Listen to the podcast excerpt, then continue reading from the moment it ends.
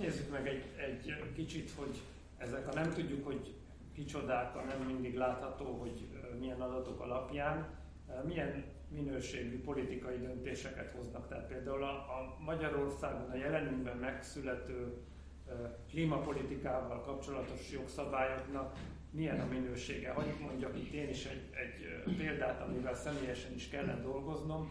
Nem olyan régen járt a parlament előtt egy törvényjavaslat, ami arról szólt, hogy hát könnyítsük meg egy kicsit a vízkészleteknek az öntözési célú felhasználását, és az egyetlen érv, ami a politikából ezzel az egész témával kapcsolatban kijött, az az volt, hogy hát klímaváltozás van, és több lesz az asszály, és mi egy mezőgazdasági ország vagyunk, és segítsünk már egy kicsit a termelőknek, a mezőgazdasági termelőknek legyen egy kicsit olcsóbb, meg legyen egy kicsit kevesebb adminisztrációt igénylő dolog az, hogyha ők a mindannyiunk közös vizét öntözésre akarják használni.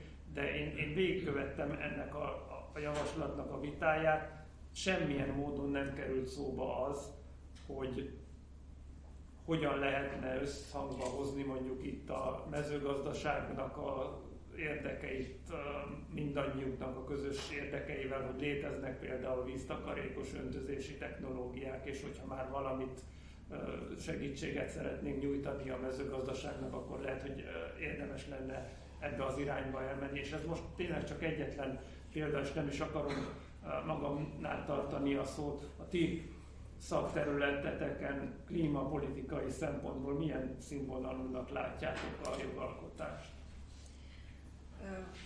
én mindig nagyon megdöbbenek azon, amikor én el szoktam olvasni jogszabályokat, ezt elsősorban azért, mert ha már az ember valamilyen területen mozog, akkor legalább úgy nagyjából tudja, hogy mi történik.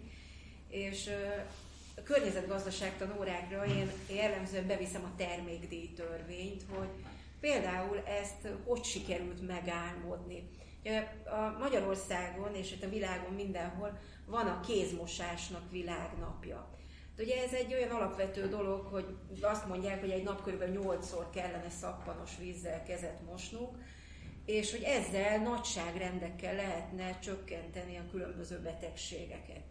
Nyilván ez nem feltétlenül a, a tehát, hogy ez különböző társadalmi rétegekre különbözőképpen vonatkozik, de mondjuk ebben a megfázásos időszakban valószínűleg alapvetően tudnánk egy csomó mindent megoldani azzal, hogy meleg vízzel, szappannal rendesen kezet mosnánk, és Magyarországon ö, környezetvédelmi szempontok miatt megadóztatják a szappant pluszba termékdíjjal. Keresgéltem, hogy létezik-e erre egyéb példa a világon, és hogy nem nagyon sikerült találni.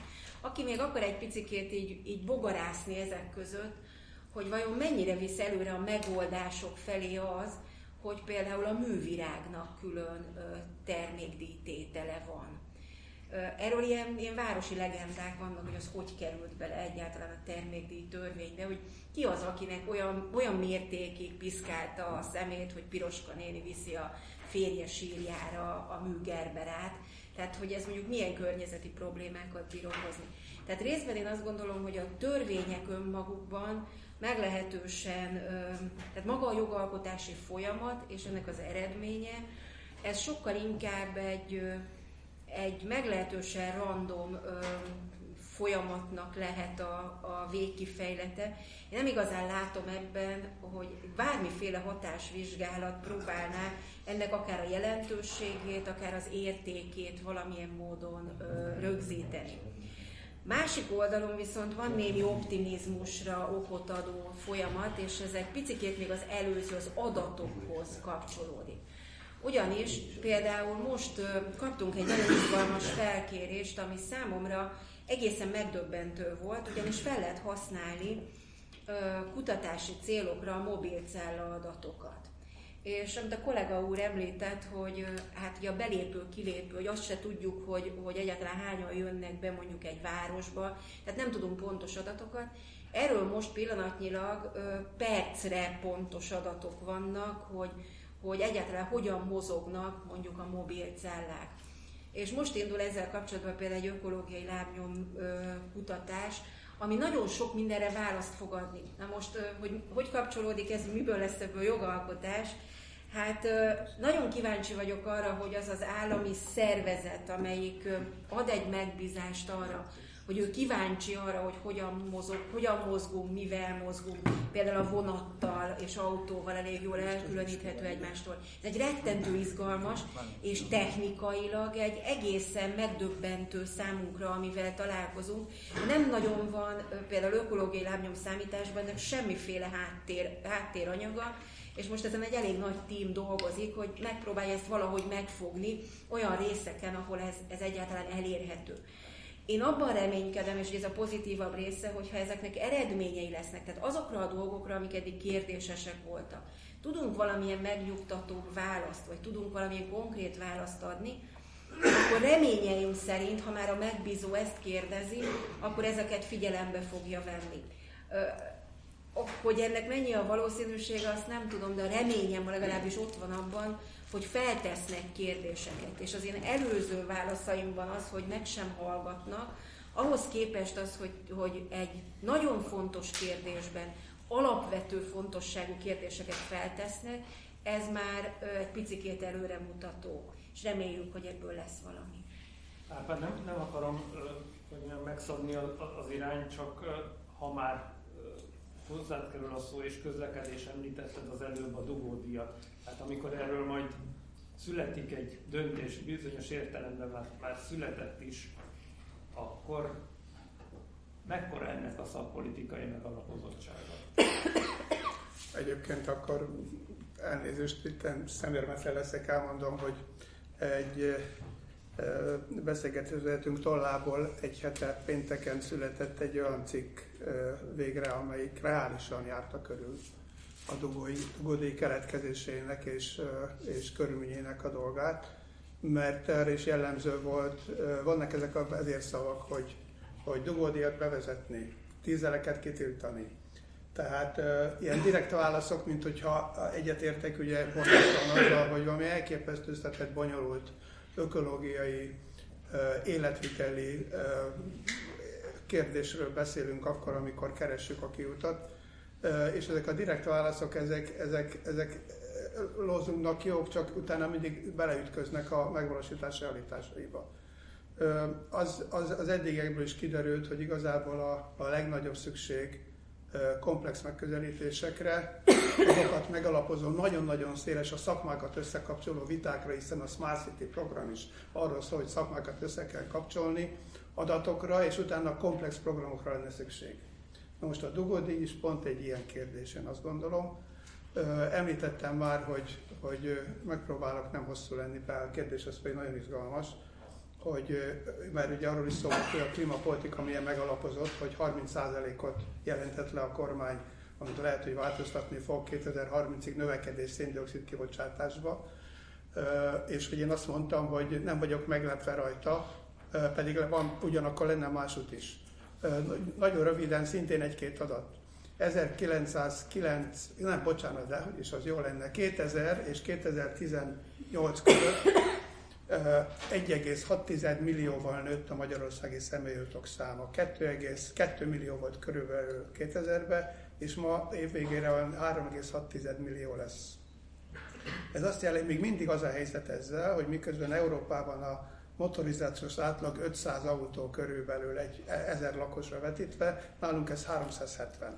Ennek az a következménye, hogy évente olyan 300 körül létszámmal nő az egyéni személyautók száma. Évente.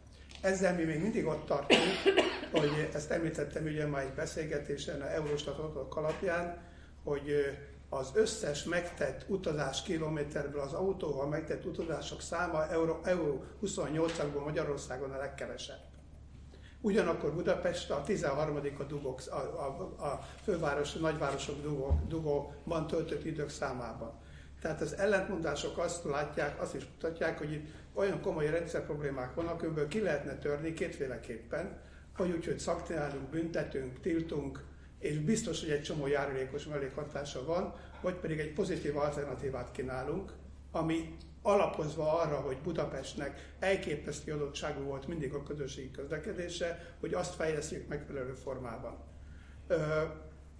Ugyanakkor megint egy számsort mondok gyorsan, Berlin lakónépessége kétszerese a Budapestének, 151 km metrója van, Pécs az nagyjából ugyanannyi, most már kicsit több, mint Budapest, 78 km metróval, Prága jóval kevesebb, 1,3 lakos, 65 km metróval, Románia, Bukarestnek is 70 körül, körüli a metrója, Budapest ez 39 km.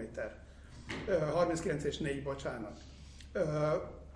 Miközben, miközben látjuk a a, most utalhatnék ugye ezekre a populáris dolgokra, mint a kormányfők látogatással okozott problémák, itt volt a hóhelyzet, de bármilyen probléma lehet Budapesten, egy kétmilliós városban a megbízható közösségi közlekedés, a minőségi közösségi közlekedés az az egyik legfontosabb vonzerő. Ez a bizonyos MASZ program is ezt szolgálná. Itt a négyes metró, ugye minden baja volt, nekem is részben az törte a szakmámat, hogy vitáztam, hogy így kell megcsinálni, ahogy meg, ahogy meg lett csinálva de a négyes metrónak utasforgalma jelenleg 200 ezer közel, 200 ezeret közelít már, miközben egy, egy ilyen városi villamos, mert tulajdonképpen egy belső városrészek között van összekötve, és nem írja az eszközváltási zónákat. A reggel bizonyára, aki jön be onnan reggel a Budaörsi úton látja, hogy reggel 8 órakor már nem talál parkolóhelyet a Park and Ride parkolóba, helyett, hogy kiment volna ez a metró, és lenne egy 6000 parkolója, Lukács András barátom, aki nagyon tiszteljük egymást kölcsönösen, hatalmas vitát folytattam nemrég. Ő azt mondja, hogy parkendály parkot sem kell építeni, mert fölösleges teljesen eh, Budapesten. Tehát eh, olyan, olyan alapvető koncepciós kérdésekben vannak viták és nem megoldások, ami a nem megalapozása egy nagy kérdés. Eh, én azt gondolom, hogy, hogy kell dugódi, de ha megnézzük az eddigi, ugye Szingapurban ez úgy működik, Stockholmban úgy működik, hogy a londonit nem mondom, mert az lassan a csőd felé közelít egyébként, de ebben a két arra úgy működik, hogy, hogy progresszívan, forgalomtól függően egészen más éjszaka, illetve éjszaka nincs is, csúcsidőszakban, csúcsidőszakon kívül figyel az autók számát, mert nem büntetni akar, nem pénzt akar beszedni elsősorban, hanem a forgalmat szabályozni. Most ennek a feltételei egyelőre még eléggé hiányoznak. A, ugye utalok a cikkre többek között, ez a dugódi kérdése egy komplex fejlesztési programnak volt a része. Mondhatnám, hogy túl ambiciózusnak, mert benne volt az S-Bank koncepció, ami elkészült egyébként 12 éve, nagy hozsonnázzal fogadta mindenki, semmi nem valósult meg belőle eddig, sőt a budapesti vasúthálózat az ország leglerobbantabb vasúthálózat része Ugye a nyugati pályaudvarnál láttuk a nyugati és a keleti vezet, a 21. században például nincs váltófűtés, amiből fakadóan, ugye ha nincs elég munkás, akkor a váltókat nem lehet működtetni. 21. században. Tehát ez, ez, ezeken kellene először változtatni ahhoz, hogy olyan dugódíj legyen, amelyik, amelyik hasznos lehet, de erre nincs pénz. Lenne pénz, mert, mert a szakmán belül is most nem fogok demagóg lenni, hogy honnan lenne pénz, de a szakmán belül is tudnék rengeteg olyan projektet mondani, onnan lenne pénz azért, hogy annak érdekében, hogy egy kínálatot nyújtsunk közösségi közlekedésbe és integrált utazási láncokban, mert az embereket az érdekli. Nem tudom, hogy jártak-e például a örmezei buszvégállom, autóbuszvégállomáson. Tízezrek fordulnak ott meg naponta, egy beálló nincs jóformán a szakadó esőbe. Szakadó esőben egy kisgyerekével, egy anyuka, miközben vár a buszra be tudjon állni elindulnak onnan, és amíg eljutnak az egyes villamosig, az 300 méter, és nem tudnak venni egy újságot, nem találnak egy vécét. Tehát, és akkor azt mondjuk, hogy igen, szálljatok át a közösségi közlekedésre. A tiltás az nem progresszív.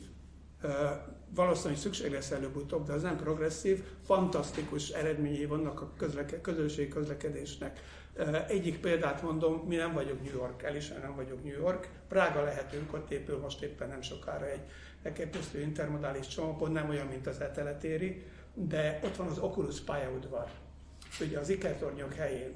A közlekedést, mert borzasztó fontos, mert kapcsolatot közvetít, mert ma nagyon mobil világban élünk, és nem lehet kitiltani, a közlekedés tulajdonképpen a kapcsolatot, magát az emberek kapcsolatát az emlékezés emlékművévé emelték azzal az objektummal. Városépítészetileg egy elképesztő meghatározó elem, és mint találkozási hely, a város élet egy nagyon-nagyon fontos része. Nem egy olyan hely, ahol az emberek átrohannak és lepusztul, hanem, hanem ott élnek, mert a városba illeszték bele a közlekedést, a kapcsolatot. Ez a mentalitás az, amit borzasztó módon hiányzik. Tehát, hogy ember léptékővé tegyék a kapcsolatot, nem pedig Ez, ez, ez, és a Dugodinak ez üzenete. Én azt gondolom, be lesz a Dugodi egyébként előkészítetlenül, mert elő kellene készíteni. Nem mondtam, hogy még a bizottsági határozatban is benne van például a Dunai és Korosutmenti körút, ugye. Hát hallani nem lehet róla. És most főépítész úrral beszélgettem, tegnap is azt mondta, hogy nem tudja, hogy mikor lehet Budapesten Korosutmenti körút. Körülbelül 40-50 éve van. Én egyetemista voltam, sajnos elég régen volt, akkor már vidéki rokonaim felhívtak, hogy az édesanyjuk ott lakik Körösömeti körúton, a házát biztos szanálják, ugye el kell adni. Ez már elég régen volt sajnos. Tehát, tehát állnak a dolgok, igazából szoktam vetíteni Budapest közút és közösségi állazatát 1920-as évekből és a mai nap és a mostani időszakból. És meglátnak a különbséget, alig van. Képzeljék el, hogy 30 év alatt a 19. század végén megépítették a működő teljes, vagy a budapesti vasúthálózatot, a teljes hévhálózatot 30 év alatt, azóta változott, megszűnt egy budai, megépült a Csepeli, ugyanolyan villamos hálózatot más struktúrával, mint maga nyilvánvalóan, megvolt a sikló, megvolt a fogaskerekű vasút, mi hozzátettük 39 és 4 kilométeres metrót. Történtek jó fejlesztések, hiszen a budai fonódot mindenképp ide lehet sorolni, és a, például a négyes metró visszatérve sokan szidják természetesen, de a négyes metró legalább minőséget nyújt. Ott jó, jó benne lenni. Egészen más, hogy úgy használja az ember, azt a közlekedésben jól érzi magát, minden úgy érzi, hogy másrendű állampolgár, mert ott izzadt testek között, ott szorong rossz körülmények között. Tehát, tehát így nem lehet közlekedést szervezni. Elnézést kicsit elszaktaló bennem, de, de amikor az ember azt látja, hogy, hogy, hogy csak jelszavak vannak, és nem pedig egy komplex, integrált intézkedés rendszerbe ágyazva 5-10-15-20 éven került tudatos fejlesztés, mint ahogy a bécsiek csinálják. Például nem véletlenül, ugye Bécs évek óta a világvezető élető fővárosa, vagy éppen Melbourne lehet, hogy megelőzi. Ez hiányzik, és erre lenne szükség, és akkor természetesen annak egy Bécsben szó sincs a dugódíjról, nincs a szükségük megoldják más módszerekkel. De nem kényszerintézkedéseket hoznak mindig, mert annak mindig van mellékhatása. Mint egy gyógyszernek is, vagy bárminek, vagy a gyereknevelésnek, hogyha csak ütjük.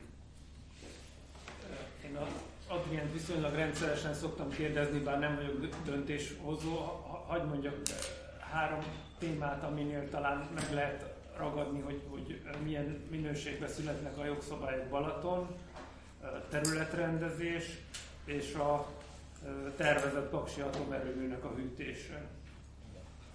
Tehát akkor minden, há- mind a háromra vonatkozik egy dolog. Jó lenne, hogyha ezek a törvényírók fölvennének írót, költőt, egyáltalán fogalmazni tudó embert, és azok ottan beleszólhatnának abba, hogy miket írnak. A Balaton törvényt 2000-ben hozták, sokszor módosították, és egy alkalommal, ez 2008-ban volt, az első paragrafust módosították, és akik azt képelték, azok kifelejtették belőle az alanyt. Megjelent a magyar közlönybe, Balaton törvény első paragrafus, egy mondat, alany nincs. Na most, mikor én oda kerültem a Balatonhoz, és civilként rögtön elkezdtem a Nők a Balatoni Egyesületbe tevékenykedni, és írtuk azt, hogy mi mit szeretnénk, akkor elolvasgattam ezt. Hát nincs. Kövér Lászlóhoz fordultunk, aki ezt elismerte, hogy itt bajok vannak, nincs alany, de azt is mondta, hogy hát most Hát mondtuk, hogy akkor módosítsák a törvényt. Jó? Tehát a salátos törvénybe csak írják bele, hogy akkor pardon, de ott beleírtuk. Erre négy évünk ment rá. Na, hát az a törvényhozás minőségére én ezt szeretném példának hozni. Hogy így nem lehet szerintem olyan törvényeket hozni, amit komolyan kell, hogy nagyon venni. A területrendezés, jó, mert ugye az mostani nagy divat. Az történt, hogy Korábban már a Balaton törvényben is felfedezték, hogy a Balaton melletti területek közvetlenül, tehát egy olyan 100-200 méteres gyűrű az egész tó körül, az egy különleges terület, azt különlegesen kell kezelni, főleg a mohó beruházóktól kell óvni. Mert ugyanis a Balatonnak, mint tónak a vízminőség, egyáltalán tónak az élete, az attól függ, hogy a parton mi történik. Nádasok nőnek szépen és tisztítják a vizet, vagy pedig hirtelen felemelkedik egy lakópark, és akkor sok-sok beton az minden nádas kipusztítja, hogy még előtte kiírtják a nádas. Emiatt egy különleges törvénycsomag vonatkozik, és a mostani területrendezési törvényben is egy külön csomag vonatkozik erre a Balaton körüli gyűrűre, és ez a csomag úgy működik, hogy a területek föl vannak osztva olyan használati szint szerint, amit ilyen színek jelölnek, és egy térképe rajta van, ez bekerül a egyes településeknek a építési szabályzatába kötelező betartani. Meg van mondva, hogy mi a zöld terület, mi az építési terület, mi a strand, mi a különleges terület. Tehát csak azt lehet csinálni, amit a törvény megenged azon a területen. Például a zöld területen nem lehet lakóparkot építeni, vagy vitorlás kikötőt üzemeltetni, vagy építeni szintén. Na és akkor most, hogy a Balaton törvény megszűnt, nagy izgalom volt, hogy mi lesz ezzel a különleges gyűrűvel. Hát örömmel tapasztaltuk, hogy megmaradt a mostani egybevont új területrendezési törvényben, mert ide tehát a három törvényben egyet csináltak, most már csak egy van Magyarországon, nincs külön Balaton, nincs külön budapesti agglomeráció, hanem egybe egy. De ez megmaradt egy csomagra. Igen ám, de mivel új törvény, tehát akkor kell hozzá új végrehajtási rendelet, és akkor az izgalom az azon volt, hogy vajon amikor az új végrehajtási rendelet jön, akkor az a sok minden rossz, amit lehet hallani mostanában Balaton körül, hogy ki mit akar, amit csak egyesek akarnak, a többség inkább nem, hogy az vajon ebben az űrzavarban, hogy törvény már van, rendelet még nincs, nem sikerül-e valamit ottan, hát hogy is mondjam, beszuszakolni, ami nem való. És most rögtön az önkormányzati választások után megjelent ennek a bizonyos gyűrűnek a új beosztása, a Lechner Tudásközpont tette közzé, illetve hát az a minisztérium, ez a mindig elfelejtem, ITM, ITM, úgy, itt, azt nem tudom, ITM, tehát azt tett az a hatóság ebben, ők tették közzé, és akkor kiderült, hogy ezt óriási nagy térképeket kell tudni mozgatni, amit azért egy ilyen állampolgár, vagy egy polgármester, vagy akár csak polgármesteri hivatal, a főépítése tud. Úgyhogy nagy izgalom volt, hogy hogy tudjuk ezt összenézni, hogy a régit nem módosították-e meg titokba úgy, hogy ne vegyük észre azonnal, és akkor szentesítik, és utána már nincs mit tenni. Erre jó példa ez a bizonyos teherkikötő, nem tudom, az biztos mindenki hallotta, hogy északi parton, Balaton Györökön, egy ilyen különlegesen szép helyen akarnak csinálni egy teherkikötőt, nádas előtte ki kell írtani. És akkor kiderült, hogy ebben a bizonyos tervbe, amit most itt közre bocsájtottak, már be is rajzolták. Tehát anélkül, hogy bármi történt volna. Lenne konkrét építési terv, vagy környezeti tanulmány, egyáltalán a lakosság tudna róla, már beleírták, hogy ott van már pedig teher kikötő van. Na most, mikor ez sok izgalom zajlott, akkor a polgármesterek is, akiket éppen akkor választottak, az ő kis szövetségük, csupa polgármester a tagja, 30-an vannak, azok is összedugták a fejüket, és mindenki, amit tudott, azt mondta. A nyilvánosságra hoztak egy nyilvános levelet ennek a ITN nevű minisztériumnak, illetve hát a Lechner központnak, amiben olyan hibák vannak, hogy ne, rossz helyen van a vonal, mert ottan úgy van írva, hogy az partvonal, de közben az benne van a Balatonban. Akkor nem ott van a település széle, hanem egy kilométer arrébb, tehát tele van hibával. Most szóval ez az én problémám, hogy amikor így kibocsájtanak valamit a köznek, az, akár azért, hogy tartson be, akár azért, hogy szóljon hozzá, akkor nem lehetne előbb valami ilyen szakértő, ilyen felülvizsgálókat összegyűjteni, mint ahogy az újságot is szokták, hogy a tördelő szerkesztők, az valakik ugye minden megjelenik, nézegetni, nincs benne helyesírási hiba, tehát hogy valami minőséget belevinni ebbe a törvényírásba. Ilyen formai minőséget, mert ez végül is az. A tartalmi minőség az egy egészen más kérdés, de azt most amit inkább talán hagyjuk. Mert az a mi bajunk, hogy elmegy ezzel a idő. Például most megy ideje erről beszélek, pedig normális országban erről ez egyáltalán kéne beszélni, mert magától értetődően jól működne. Úgyhogy elnézés. Egy bővített mondatot még a paksi hűtésnek a geológiai megalapozottságáról. Hát, ez, én külön véleménnyel vagyok. Tehát nekem az az álláspontom, hogy ha minden áron, akkor ott a Duna azt ottan ki fogja bírni. És lehet olyan nagyon egyszerű kis dolgokat csinálni ott a Duna környékén, nem gátat, nem ilyesmit, hanem rendesen bevezető csatornát, és így tovább, amivel azt meg lehet rendesen oldani. Csak hát az a baj, hogy van, aki ugye hűtőtornyot akar építeni, az jó sokba kerül, van, aki Dunán akar keresztül nagy gátat húzni, mondaná, hogy még hajózni is kell, akkor van, aki a halakra vonatkozóan mond mindenféléket. Tehát nincs egy olyan mondjuk vitakör, ahol úgy lehet csak belépni, először is mindenki megesküszik, hogy csak igazat fog mondani, és akkor utána őszintén elmondta, hogy most akkor mi is a helyzet ilyen témákban, a végén megszületne a közös jó. Ez egyáltalán nincsen. Ez még a civil zöldek között sincs, mert mindenkinek van egy kicsit más érdeke, és akkor, akkor már baj van. Azért kérdeztem ezt, mert van ugye ez a Teller-Lévai projekt, ez a megalapozó tanulmányköteg, és ott vannak mindenféle geofizikai okosságok is. Mindenesetre, hogyha azt elolvas az ember, ez 13 milliárd forintért készült ez a bővítés megalapozó hát ilyen előtanulmány sorozat, akkor abból az derül ki, hogy ott bármi lehet, csak friss, friss vizes hűtés sem, ehhez képest a kormány számára, mint hogyha nem is lenne más alternatíva. Hát de most kivételes, hogy megvédtem a kormányt, jó? Magam részéről, de ez csak a magam, magánvélemény. Oké, okay. és akkor Péter? Ja, onnan indult a kérdés, hogy a klímaváltozás és az öntözés. Tehát nekem van egy olyan érzésem, hogy van ez a, ha nem tudod legyőzni, akkor állj az élére effektus, és az öntözés például pont ide tartozik, de, a, de az atomenergia is. Tehát azt kell, hogy mondjam, ugyanazokat a hülyeségeket, amiket korábban is felvetettek, most elkezdik a klímaváltozásra indokolni, Többek között ilyen az öntözés is, meg, a, meg az atomerőmű. Eddig is akartunk atomerőművet, de most rájöttünk, hogy ez tulajdonképpen a, a karbon kibocsátás csökkentését szolgálja. Nos, hát akkor ez, ez milyen jó lesz egy, egy politikai évnek. Ugyanez van az öntözéssel is, ahol igazából senkit nem zavar a valóság. Tehát ma a mezőgazdasági területeknek a 3%-át öntözik, de inkább kettőt.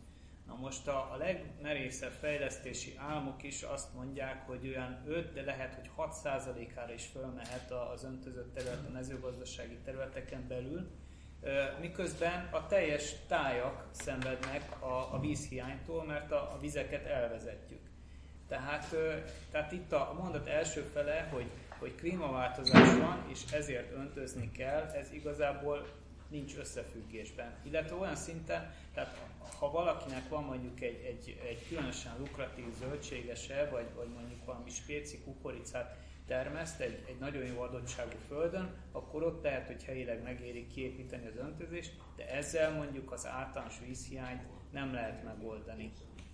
És ö, mégis, ö, tehát hogy, hogy elindulnak bizonyos kérések, tehát hirtelen ötletek gazdálkodói köröktől, akik találnak maguknak egy képviselőt, vagy egy, vagy egy, vagy egy intézményt, aki az ő véleményüket képviseli, és akkor megszületnek ezek a, ezek a szabályok. És ugye ez az egész politikai kormányzás arról szól, hogy ezeknek az akaratoknak végig kell futniuk a rendszeren. Tehát olyan szinten lecsökkentették a, a szakértőknek a számát, illetve a hozzáértő ügyintézőknek a számát, valamint a, a megszólalási lehetőségüket, hogy, hogy nem nagyon van lehetőség arra, hogy, ezt, hogy megállítsanak egy, egy még oly meredeknek tűnő ötletet is. A kormányzati előterjesztéseknek van egy ilyen pontja, hogy, hogy hatásvi, hatásvizsgálatot igényel vagy sem. És általában ez az a pont, amin így átszaladnak, hogy nem igényel. Tehát most például az öntözéssel kapcsolatos tervezet, ami ami tartalmazza azt, hogy ugye öntözés fejlesztést most nyomni kell, és létrehoznak egy öntözési hatóságot, ami az, az öntözés kiépítését, tehát a csatorna átvezetéseket, a, a vízjogi engedélyeztetést, mindent magához von, többek között a környezetvédelmi, természetvédelmi ö, jogköröket is, és e, ez a törvénytervezet is ezt tartalmazza, hogy hatásvizsgálatot nem igényel, mert környezeti hatása nincsen. Tehát igazán, és, és nincsenek is ott azok, a, azok a, az ügyintézők már feltétlenül, akik, akik vagy beírnák, vagy, vagy mernék beírni. Tehát, hogy akik tudnák, hogy mit kell beírni, illetve hogy, hogy mernék beírni. Vagy itt van mondjuk a kiemelt beruházásokkal kapcsolatos törvény, ami tehát aminek a hatásait látjuk például a Városliget vagy a vár esetében, tehát pontosan azoknál a beruházásoknál, ahol, ahol a legdurvább környezeti hatások várhatók, mert akkorák, egy ponton nagy beavatkozás, azokat kivesszük a, a normál ügyintézés hatája alól, hogy azok át tudjanak szaladni, mint kés a vajon. Ez ugye olyan, mint Karinti Frigyesnek a diétája, amit mindig pontosan betartott két étkezés között. Tehát e, ilyen formában gyakorlatilag, gyakorlatilag egy, egyrésztről bejönnek ezek a, ezek a hirtelen amik át tudnak futni a rendszeren, és, ilyen, ilyen majd meglátjuk alapon. Tehát, hogyha baj van vele, majd meg, megállítja az ombudsman, majd, vagy majd a köztársasági elnök megvétózza, és hogyha megvétózza, hát volt rá példa, akkor, akkor majd valamit kezdünk vele, és ugyanígy, tehát a hatósági szinten is meg, megvannak ezek a problémák, tehát a hatósági rendszernek a, tehát az önálló, önálló zöld hatóságoknak a megszüntetésével, tehát azzal, hogy ezeket be, betolták a kormányhivatal alá, ö, már nem szakmai döntések, hanem politikai döntések ö, születnek, és ilyen formában terepen sem feltétlenül lehet megállítani azokat a ö, problémás beruházásokat, amik jelennek. Ö, igen. Hadd kérdezzek rá egy, egy konkrétumra, ugye volt egy új vásárhelyi terv, vagy vásárhelyi terv továbbfejlesztése nevű dolog, ami nagyon jól hangzott, arról szólt, hogy áttérünk egy más vízgazdálkodási modellre, és akkor ilyen természetes mélyületek felhasználásával itt tartjuk a vizet, és akkor ki tudjuk egyensúlyozni az árvizeknek, meg az asszályoknak a hatásait, meg olyan kultúrákat fogunk majd termeszteni, amik bírják az időleges elárasztást, és aztán kapcsolódtak ehhez bizonyos beruházások is, hogy zsilipeket, meg gátakat, meg hasonló dolgokat kell építeni, amik majd ezeket a vizeket megtartják. Mi lett ezzel végül is? Mert ez, amikor először fölmerült, akkor úgy hangzott, hogy, hogy ez, ez talán a klímaalkalmazkodásnak is az egyik lépése lehet, de én biztos, hogy az elmúlt öt évben egy hangot nem hallottam róla. Ez ugye a 2000-2001 környékén indult ennek a koncepciója, és egy szigorúan véve árvízvédelmi koncepció volt az, tehát ugye azt, amit már 1830-tól, tehát a folyószabályozások, nagy léptékű folyószabályozások megkezdése előtt leírtak, hogy, hogy ez a koncepció, hogy két töltés közé szorítjuk a folyókat, az nem fog működni, és, és, és, tehát leírták azt, ami a rákövetkező majdnem 200 évben történt. Tehát igazából ezzel, hogy, hogy elkezdték építeni ezeket a tározókat, kiléptek a, abból a paradigmából, amit ugye Vásárhelyi leírt, tehát igazából a név is egy kis hát nem is tudom, tehát torzítás maga, mert ez már nem vásárhelynek a koncepciója, tehát vásárhelyi koncepciója az volt, hogy majd lemegy abba a két töltés között, de ez, hogy, hogy ki kell vezetni a, a fölös vizeket, ez, ez már túllépés, tehát lényegében annak az elismerése, hogy ez a koncepció már nem tartható, számosok miatt most nem kezdek bele, de tehát ennek annyi, annyi volt a lényege, amit aztán 2004-2005 környékén plakátokon is megcsodálhattunk. Úgy nézett ki, hogy középen a folyó, mellette zöld mező, és hatalmas ilyen, ilyen mosdó lefolyó kagylók voltak oda rajzolva, vagy oda montírozva, és akkor az volt a neve, címe a plakátnak, hogy lesz hol levezetni. Tehát ennyi, ennyi volt ezeknek a tározóknak a, a lényege, hogy a, hirtelen megérkező többletvizeket lehessen kivezetni, és az, hogy ezzel, ezekkel a vizekkel gazdálkodjunk is, az csak később a kritikák hatására került bele, és valamilyen módon ott ragadt. Tehát a 2004-es vásárhelyi terves törvény csodálatosan tartalmazott azokat a civil követeléseket, meg szakértői javaslatokat, hogy, ez, hogy a vízzel gazdálkodjunk, tehát benne van az, hogy ezekben a tározókban tározókat alkalmassá kell tenni ártéri tájgazdálkodásra, vagy tájgazdálkodásra, víz hasznosítására, és ez, ez nem történt meg, tehát most úgy állunk, hogy, hogy megvalósult hat tározó, de mivel hogy a katasztrofális árvizek elmaradtak, így e, a figyelem is szépen lekopott erről a történetről, de maguk ezek a tározók valójában nem is alkalmasak arra, hogy, hogy gazdálkodni lehessen a vízzel, mert úgy vannak megépítve, tehát ilyen mega, mega műtárgyak, hatalmas ár, beeresztő kapukkal, óriási mennyiségű, óriási vízbeeresztő kapacitással, tehát amikor azt kinyitják, akkor több száz köbméter per szekundum sebességgel zúdul be a víz, és, és megy többen passzoljon át, ahogy szokták mondani. Tehát igazából ahhoz, hogy a vízzel gazdálkodni lehessen, ahhoz nem csak egy nagy, nagy árvíz esetén, tehát mondjuk 10 évente egyszer kell kinyitni, ezek, kinyitni egy, egy tározót, hanem lehetővé kell tenni, hogy minden évben, vagy minden nagyobb víz esetén ki tudjon lépni, sekély vízi árasztást meg, meg tudjon valósítani. Tehát egy, egy teljesen más koncepcióról van szó, ami viszont valódi válasz lenne a klímaváltozásra. Tehát igazából ebbe az irányba el lehetne, de inkább el, el kellene indulni, ahelyett, hogy mondjuk, a, mondjuk az öntözéssel bíbelődünk. De ha jól értem, akkor ennek nem látszanak most a jelei a azt hiszem épül most egy tározó továbbra is, de, de nagyon lelassult. Tehát igazából, igazából ahogy a figyelem, meg, a, meg az akarat kihátrált mögüle, úgy a, úgy a, úgy a források is elkoptak mögüle, de, de nem így kellene folytatni. Tehát az biztos.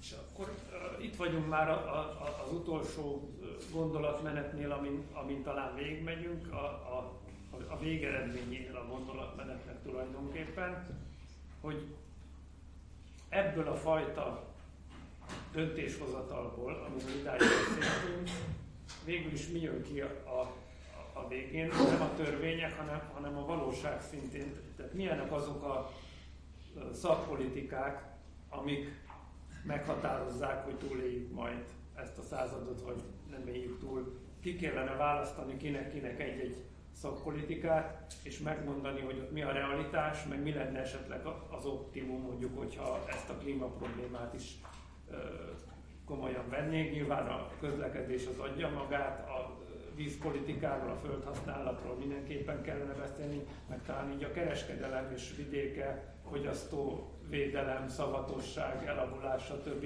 erről a problémáról is. Tehát mi, mi a valóság Magyarországon, vagy a minket körülvevő szűkebb környezetben, és mi lenne az optimum? Hát szerintem eleve az a kérdés, hogy ez az optimum, ez létezik-e. Nekem ezzel kapcsolatban is vannak ilyen személyes problémáim, hogy, hogy honnan és hogyan tudom megmondani, hogy hol van az az optimum. Azért ez, ez erőteljesen filozófiai kérdés, hogy, hogy hova szeretnék eljutni ebben ha egy közgazdasági jellegű képző intézményből nézem a kereskedelmi és, és közgazdasági kérdéseket, akkor én azt mondom, hogy az egyik legnagyobb probléma az, hogy embereket, szakembereket tökéletesen alapok nélkül engedünk bele olyan döntési helyzetbe, amit abszolút nem tudnak kezelni. Tehát nem csak azzal van a gond, hogy elavul a termék, nem csak azzal van gond, hogy egy folyamat nem tökéletes, hanem az, hogy az ember, aki ezek mögött áll, az nem sok mindenre képes. És nem is igazából látom, hogy az cél lenne, hogy, hogy olyan embereket küldjünk bele a rendszerben, akik ezeket valójában kezelni tudják. Egy picit, hogy ez érthető legyen, nekem van egy szakkollégiumom, ami nagyon-nagyon jó és egy viszonylag nagy egyetemen van mondjuk 20 ember, aki hajlandó és akar gondolkodni és keres válaszokat, és vitatkozik, és belém és próbál valamiféle konfliktusokat keresni, a maradék része pedig nem akar semmit sem csinálni. És én látom most már, mivel 15 éve ezt csinálom, hogy a mi drága hallgatóink és más hasonló, tehát a többi intézmény sem jobb, én nem azt akarom mondani, ott vannak vezetőként, és visszahívom őket néha beszélgetni, és megkérdezem, hogy mégis mit akar csinálni. Hát ő nem akar semmit, neki megmondják, hogy mi a dolga. És ugye nagy vállalati vezetőket visszahívunk, és kérdezzük, hogy hát mi a életstratégiája, hogyan tud jól dönteni, és az egyikük egy nagyon jó tanácsot adott, azt mondta, hogy akkor lesz az ember sikeres, hogyha soha semmiben nem hoz döntést. És ez egy, ez egy nagyon jól prosperáló magyar vállalatnál azt mondja, hogy ő soha semmiben nem dönt. Tehát ő azokat a dolgokat megcsinálja, amire utasítják, és utána pedig vagy föl, vagy le, vagy oldalt elküldi a problémákat és hogy ő ezzel 30 akárhány éves korára már egészen szép eredményeket ért. Bár nem látok rá a politikára teljes mélységében, de ahogy látom, ott is kiválóan el lehet létezni azzal, hogyha valaki soha semmiben nem foglal állást. Én igazából azt mondom, és volt egy, volt egy ilyen minisztériumi tájékoztató arról, hogy mit várunk el az oktatástól, és ott egy rettentő boldogan mesélte valami nagyon fontos ember, nem tudtam megjegyezni se a nevét, se a pozícióját. Ő azt mondta, hogy az a cél, hogy olyan embereket küldjünk be a gazdaságba, akik gondolkodás nélkül bármit végrehajtanak. És én éreztem, hogy én nekem itt élethivatásom van, hogy ilyenek ne legyenek, tehát hogy bármi, legyen bármi, de ez neki ne sikerüljön. És az életemnek ezt a részét próbáltam arra fordítani, hogy ez véletlenül se így legyen. Szóval én azt gondolom, hogy főként az emberekben van a, a legfontosabb dolog, hogy próbáljunk meg jó embereket és gondolkodó embereket küldeni. Tehát a, a lehetőségek, a, a politika megváltoztatására és a szakpolitikának a, a kicsit megcsákjázására azok ott vannak, hogy olyan emberek kerülnek oda, akik mernek kérdezni, mernek konfrontálódni, oda mernek állni. Most már értem néhány döntéshozó és hivatalnok karrierének az okát. Sose késő. Hogy Budapestnek van most egy érvényes terve, a Budapesti Mobilitási Terv, amit korábban úgy hívtak, hogy Balázsbor terv. Az, amikor a koncepció készült, akkor egy nagyon széles internetes vélemény és, és személyes, tehát csoportos véleményformálás alapján alakult ki. A BKK vezérletével, ami az egyetem a közlekedési kar közreműködésével egy jó terv. Ha az végre lenne hajtva, az számos kérdésre megoldást adna. A forrás kérdés a kérdés, hogy végül mire fordít a főváros, illetve a kormányzat, hiszen az ott meghatározott projektek 80, a, nagy, a forrás oldalról a 80% olyan projekt, ami nem fővárosi finanszírozású, pláne, hogy egyre csökken ugye a, a főváros finanszírozási háttere, hanem kormányzati, vagy uniós, de az is egy egyelőre még kormányon keresztül finanszírozással jár. A, ami, ami a megoldás igazából az egyrészt mint a, valószínű a, a, a klíma és ökológiai kérdésre is a lokalitás előtérbe helyezése, az a, a város építészetben, közlekedésben a kompaktságot jelzi, tehát hogy ne kelljen mindig mindenért utazni. A város ma éppen ellenkező irányba fejlődött, ez rendkívül fontos lenne, hogy csökkenjen a szükséges utazások száma. Három ilyen jelszót szoktam mondani, csökkentése a forgalomnak áthelyezése, tehát kivétele a érzékeny városi térségből, és eszközváltása, tehát átrakása a közösségi közlekedése maga eszközrendszerével. Ez az egyik. A másik pedig ezzel összefüggene a lelassulás.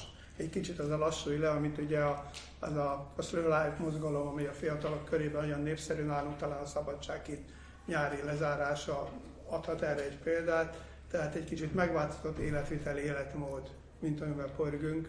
Ez lenne ugye Afrika vezet a legkisebb ökölög lábnyomba és a legkisebb kibocsátásba. Én nekem volt szerencsém jó néhány afrikai országban sok időt eltölteni.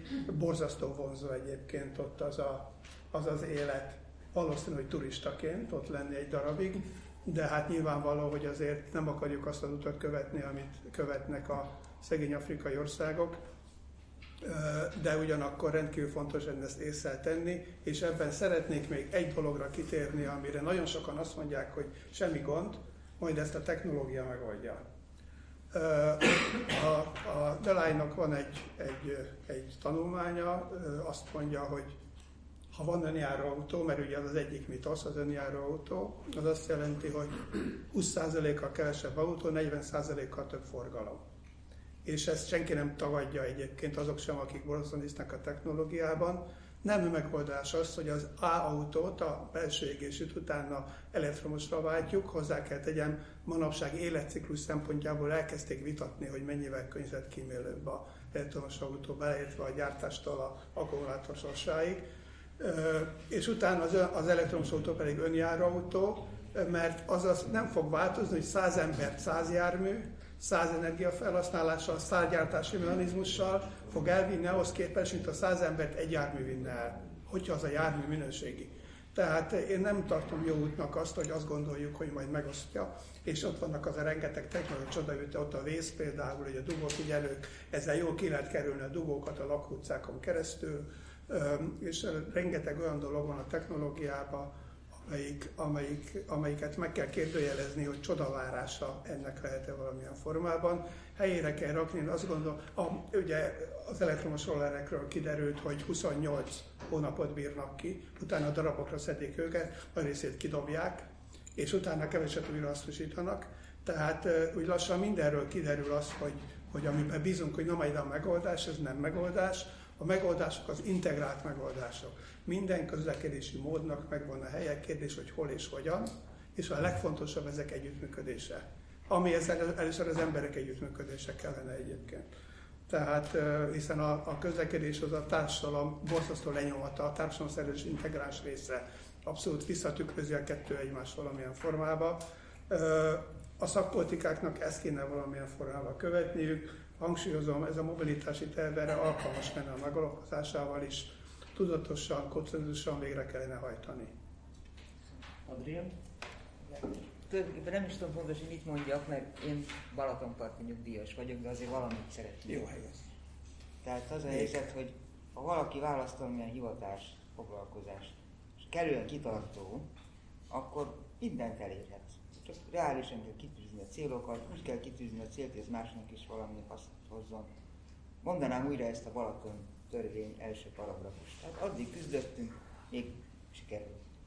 Lehet, hogy ez kicsinyességnek tűnik, meg nem elég magasztos cél, hogy ilyen kis dolgokat megold valaki, de én azt hiszem, hogy ez lenne a igazi dolgunk, és akkor kellően rugalmasan alkalmazkodhatnánk sok minden rosszhoz, és talán egyszer elérhetnénk azt, hogy a magas szintű döntéshozatalba is kicsit több megfontoltság, tanultság, ész, ilyesmi bekerüljön, és akkor kisebb veszteségekkel lehetne előre vinni a dolgokat. Ennyit. Köszönöm szépen. Köszönöm megjegyzem, én is találkoztam ezzel a mentalitással, hogy ha nem, nem, nem dönteni, erre föl lehet építeni egy karriert, de most nem vagyunk egy olyan ponton. Tehát, hogy most nagyjából van még körülbelül egy olyan egy évtizedünk arra, hogy vagy fordítunk azon az irányon, amerre tartunk, vagy, vagy a legrosszabb forgatókönyvekre kell fölkészülni. És, és azt kell, hogy mondjam, hogy itt sok minden rossz elhangzott az este folyamán, de azért stratégiákban nem állunk olyan rosszul. Tehát azok a, tehát a, a, azokat a szakterületeket, amiket én nagyjából átlátok, azokon egész jó stratégiáink vannak, tehát legmagasabb szinten elfogadottak. Tehát, hogy szidják a, az éghajlatváltozási stratégiát, szerintem alapvetően egy jó stratégia, tehát hogyha ha csak az megvalósulna, az nagyon sokat segítene az ország helyzetén. De mondhatnám a szinte példamutató minőségű nemzeti vidékfejlesztési stratégiát, amit nem véletlenül felejtettek el, illetve még a, még a vízügynek a, a kassai jenő tervét is, ami, ami szintén nagyon sok progresszív elemet vagy tehát csapás irányt tartalmaz. Tehát azt lehet mondani, hogy, hogy ha csak ezeknek egy jelentős részét komolyan vennék, az sokat segítene a helyzeten tehát miközben szak, szakmapolitikailag vannak előremutató stratégiák, amiket értékelni kell, azon közben a, a napi döntéshozatal az ilyen esetleges módon és lehetőség szerint a, a szakértőket kiszorítva politikai alapon ö, történik, ö, ami hát egy jelentős ö, diszonancia, de ö, tehát ugye most, ami, ami nagyon fontos, hogy pontosan e, erre az, ugye most mennek azoknak a stratégiáknak, tehát az EU-s új finanszírozási időszaknak a, a tervezései, amik meg fogják határozni gyakorlatilag ezt a kritikus évtizedet, ami, amikor még lehet változtatni a folyamatok menetén. Többek között a közös agrárpolitikának a, a tervezése, illetve az összes többi EU-s finanszírozási forrásnak a tervezése. Ezekbe kellene beépíteni azokat a stratégiai elveket, hogy, hogy vízvisszatartó vízrendezés, vagy a talajok és gyarapítása, tehát szokjunk le az intenzív mezőgazdaságról, az erdők, illetve hát a klímaváltozáshoz alkalmazkodni képes erdőknek a, a megőrzése, illetve gyarapítása, és, és legfőképpen a, a, a megmaradt élőhelyeknek a, a minden, mindenek feletti védelme, illetve újabbaknak a, a létrehozása. Tehát gyakorlatilag ezek azok a peremfeltételek, amelyek, amelyek nélkülözhetetlenek ahhoz, hogy, hogy egy reziliens, tehát a rugalmasan alkalmazkodni képes országban élhessünk. Gyakorlatilag e, ezekbe az irányokba most azonnal el kellene indulni.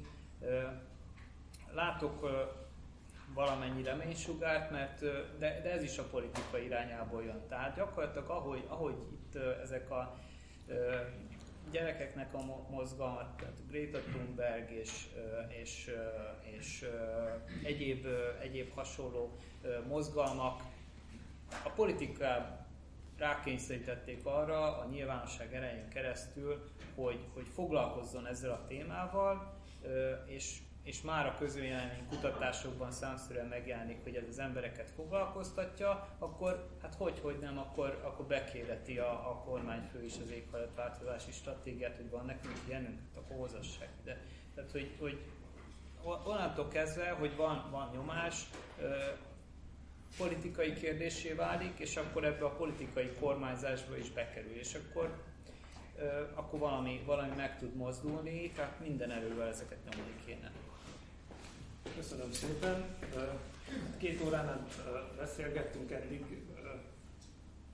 Nekem nem változott meg az előfeltevésem, hogy az utolsó csatlós az azt jelenti pontosan, amire én gondoltam, és hogy ha a jelenlegi politikai struktúrán múlik, akkor nem is fogunk a, hogy mondjam, az zászlóvívők közé kerülni egy hamar a klímaváltozás elleni harcban. De most nézzük meg, hogy mit gondol erről a, a közönség. Kaptunk néhány kérdést, meg, meg azt gondolom, hogy utána meg is kellene adni a lehetőséget, hogy aki még szeretne élőbe kérdezni, az kérdezhessen.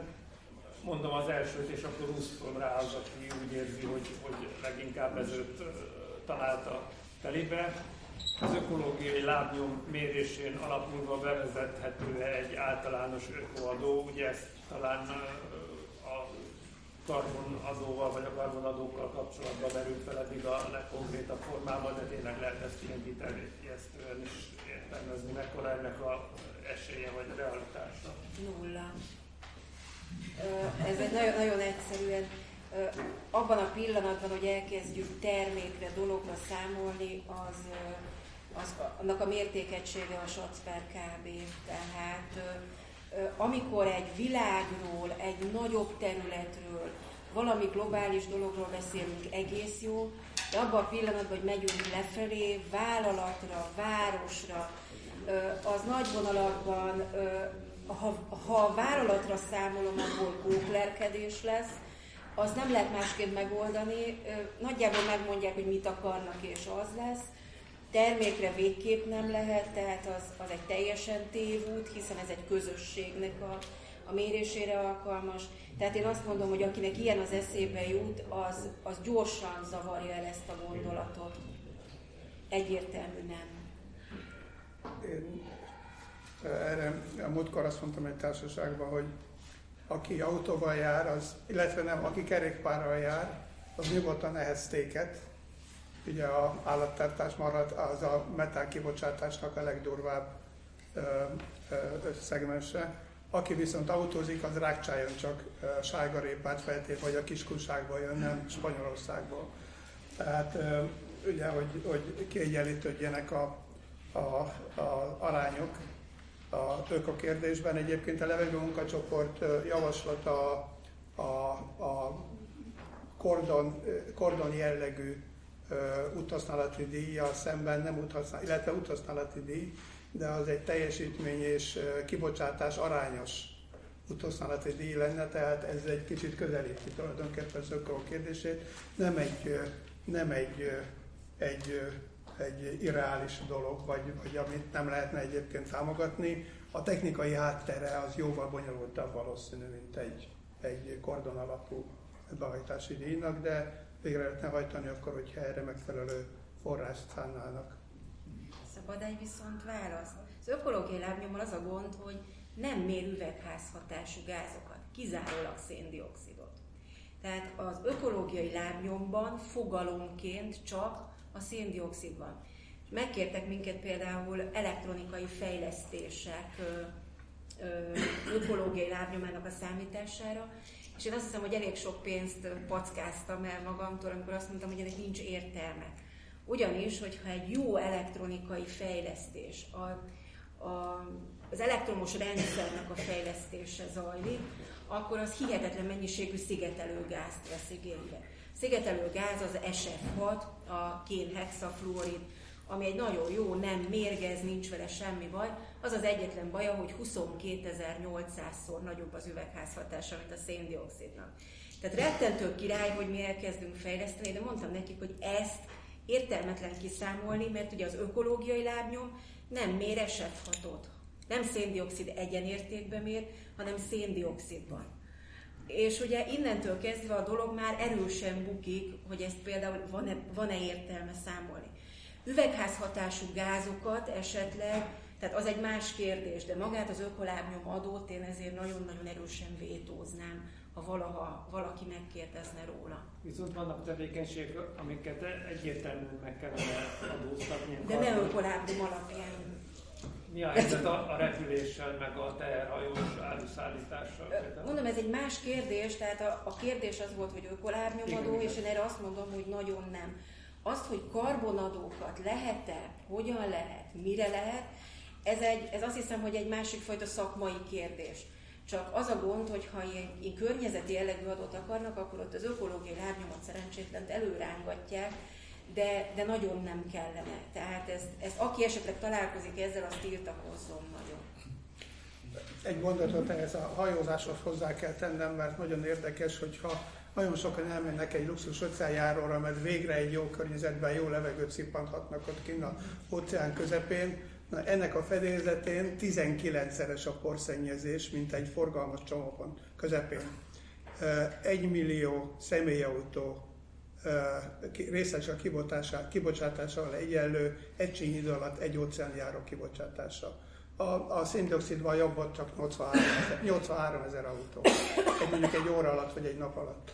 Ilyen, ilyen a, a, a repülés meg hasonló egyébként, hát az a, csak nem beszéltünk, még kicsi a létszáma, de hát ugye 80%-kal nőtt most legfelel a felső, rétegek, felső rétegekbe, és hát ugye 2,3 milliárd utas volt 10-12 éve, és most pedig 4,6 milliárd utas. Tehát a legdurvább növekedés a repüléssel van, és még jó gyógyszerjáró luxus pedig meg terem, nem annyi van, mint a személyautó. Köszönöm. Van még egy kérdés, ami valójában kettő.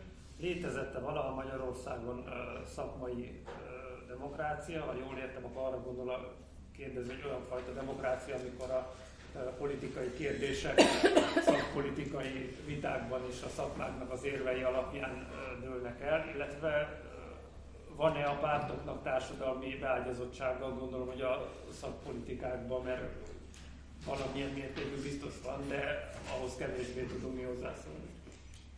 Hát ebben százszázalékos állapot sose volt, mert nem is lehet, de sokkal jobb helyzet már volt, mint a mostani úgy működött a rendszer, hogy voltak ilyen kerekasztalok, hogy valami szemléleteset mondjak, ahol mindenki ott ül.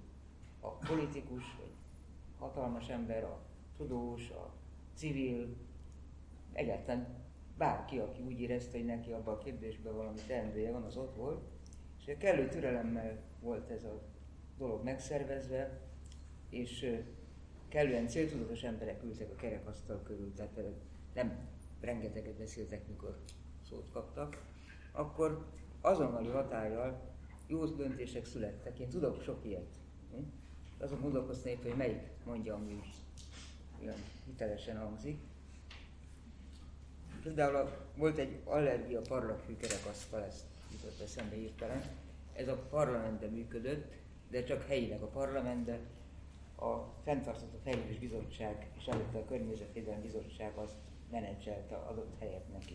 És akkor itt mindenki ott volt, aki érintett volt ebbe a dologba, és mind nagyon jó javaslatok születtek, és akkor ráadásul volt egy korszak, ez a 2010-ig tartott körülbelül, amíg jelentősen előre törte a parlagfű ellenes mozgalom, és sok eredményt értünk el. Na most utána aztán változott a világ, mások ültek a kerekasztal köré, négy éve nincs kerekasztal, úgyhogy felejtsük el. De amíg volt, addig hozott egy pár jó döntést, mindenki el is fogadta, hatása is volt, és el is fogadta, hogy mondjam, a nép is, tehát tetszett a dolog, hogy küzdeni kell a parlagfű ellen, nagyon egyszerű, ki kell húzni, és akkor már is nem bántja allergiára hajlamos embereknek az egészségét.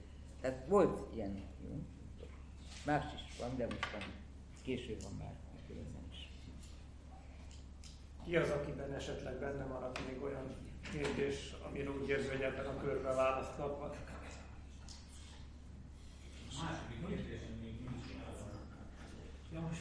Hogy értsem? Hogy volt, van-e a pártoknak társadalmi beágyazottság, ami lenyúlik a szakmák Hát nem tudom. Tehát az én szakmámban mondjuk így nincs. Ez Én mindig igyekeztem távol tartani magam, úgyhogy nem tudok válaszolni. Engem néha megkérdeznek. Ő sokféle pártól, tehát nem az uralkodótól, de elég sokfélétől. Igen? Két kérdésem van, hogy a jövőre nézve, amikor a szökológiai problémákról beszélünk, akkor bele kell számítani egyrészt a társadalmi konfliktusokat is, tehát a háborúkat, azoknak a káros ökológiai hatását. Ezek vannak, lesznek, ameddig fegyvert gyártunk, addig erre reális esély van, mert ezeket fel, fel akarják és fel is fogják használni, és hogyha ezeket nem számoljuk bele, akkor naivak vagyunk, és ugyanígy sajnos bele kell számítani a Földnek, mint földgolyónak az esetleges történéseit, gondolok itt a tűzhányok kitörésére, az általa kereskedett felhők károkozására, a cunamik, a nem szóval most tudjuk, hogy mennyiféle van, hogyha ezeket nem számoljuk bele, akkor az nagyon jó, de szóval ezek akkor is vannak, lesznek, és hogy holnap tört ki, vagy holnap lesz egy akkora cunami, ami még sosem volt állítólag, lesznek még ilyenek, ugye, mert tegnap, tegnap előtt nem volt, ez semmire sem garancia, és biztos, hogy lesznek.